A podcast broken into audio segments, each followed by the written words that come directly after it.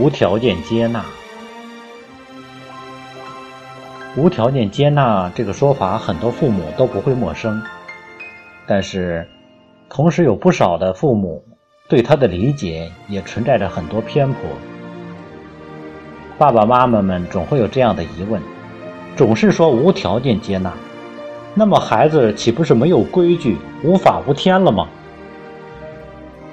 长期的无条件接纳会不会变成溺爱呢？让孩子以自我为中心，一直无条件接纳，孩子不会变得受不了批评，听不进劝诫吗？还有一些家长说的更直接些，无条件接纳说起来轻巧，真遇到问题了没有用啊。那么无条件接纳到底应该怎么做呢？无条件接纳是尊重孩子的身心发展规律，根据孩子所处的发展的阶段，接纳孩子当下的状态，但并不表示无原则的纵容。有父母就问，接纳是不是就是接受默认不立规矩了？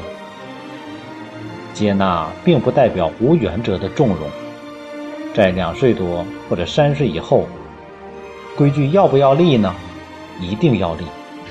立规矩是让孩子清楚明白哪些可以做，哪些不可以做。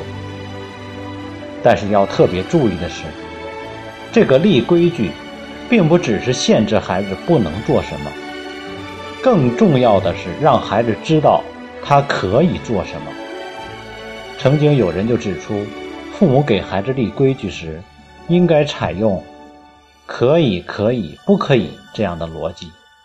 比如说，你不允许孩子看电视，那么你应该同时提供给孩子更多其他的选择，一些活动，嗯，这样孩子才不会感到因为这个规矩我丧失了所有可选择的机会和乐趣。孩子这样才能心甘情愿地去遵守规则。在你立的规矩里，他能享受到最大的自由。有了自由的孩子，他不会变得无法无天。无条件接纳是接纳孩子的情绪，允许孩子有情绪，允许孩子表达情绪，但并不代表要无条件满足孩子的所有的要求。孩子因为得不到某样东西而大发脾气、大声哭闹，这是很多家长头疼的事情，尤其在公众场合、超市、商场之类，众目睽睽之下，孩子撒泼打滚、大声哭闹，会让家长觉得颜面尽失，迫切地想要制止孩子的行为。这时不接纳孩子的家长会气急败坏的想，丢死人了，还不快给我起来，这孩子真难管教，说了不能买就不能买，再哭闹就揍你。接纳孩子的做法则是理解孩子当下的情绪，明白孩子想要某件东西，但拒绝是很大的挫折，孩子需要的是理解，而非二度惩罚。因此共情是第一步，抱抱他，拍拍他，告诉他你能明白他的感受，等他的情绪稍微平复，再跟他进一步的沟通。接纳情绪并不代表溺爱，并不代表满足所有要求，孩子总会有各种各样的要求，一定不可能都满足，马上满足。就像上面说的，你不能给他买那个东西，一定有你的理由。孩子即使暂时不能接受，也要用温和而坚定的态度，让他知道父母会坚持原则，他就会知难而退。这样他以后就不会以哭闹为手段胁迫父母让步。其实你若足够细心，你会发现其实孩子是非常通情达理的。无条件接纳是接纳孩子有个体差异，接纳孩子独特的个性特点，并不代表要不切实际的无原则夸奖。每个孩子生来具有独特的气质类型。一个家长曾经跟我说，我的孩子太闹腾了，上蹿下跳，跑来跑去。我就希望他稍微安静一点。怎么办？我想说，每位父母都应该了解，你们的孩子是独一无二的，一定要根据孩子自己的特点去研究你的教养方式。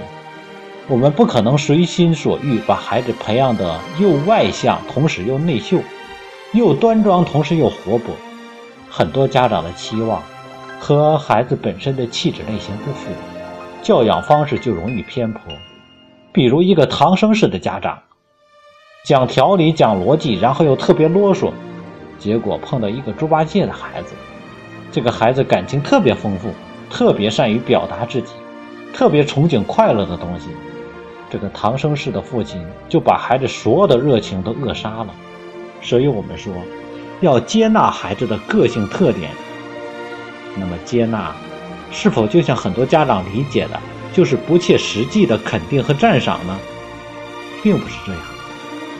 每个孩子都有所长有所短，父母应该接纳孩子自己的特点，在孩子擅长的领域着重发展，没必要要求孩子在所有领域都表现优秀。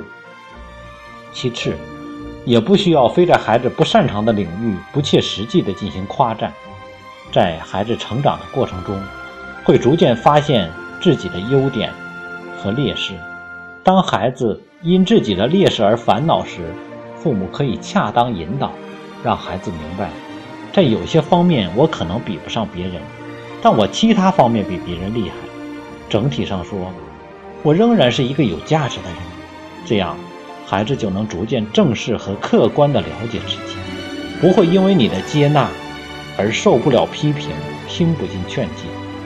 总之，无条件接纳是不过多的对孩子评价，不轻易地给孩子贴标签，不批评和责备。接纳是父母需要具备的基本的理念和态度。接纳本身不是一种具体的方法，但态度却影响了方法。遇到问题时，接纳会让你更从容，不焦虑，能够更加坦然。接纳也是家长面对生活的一种生活态度。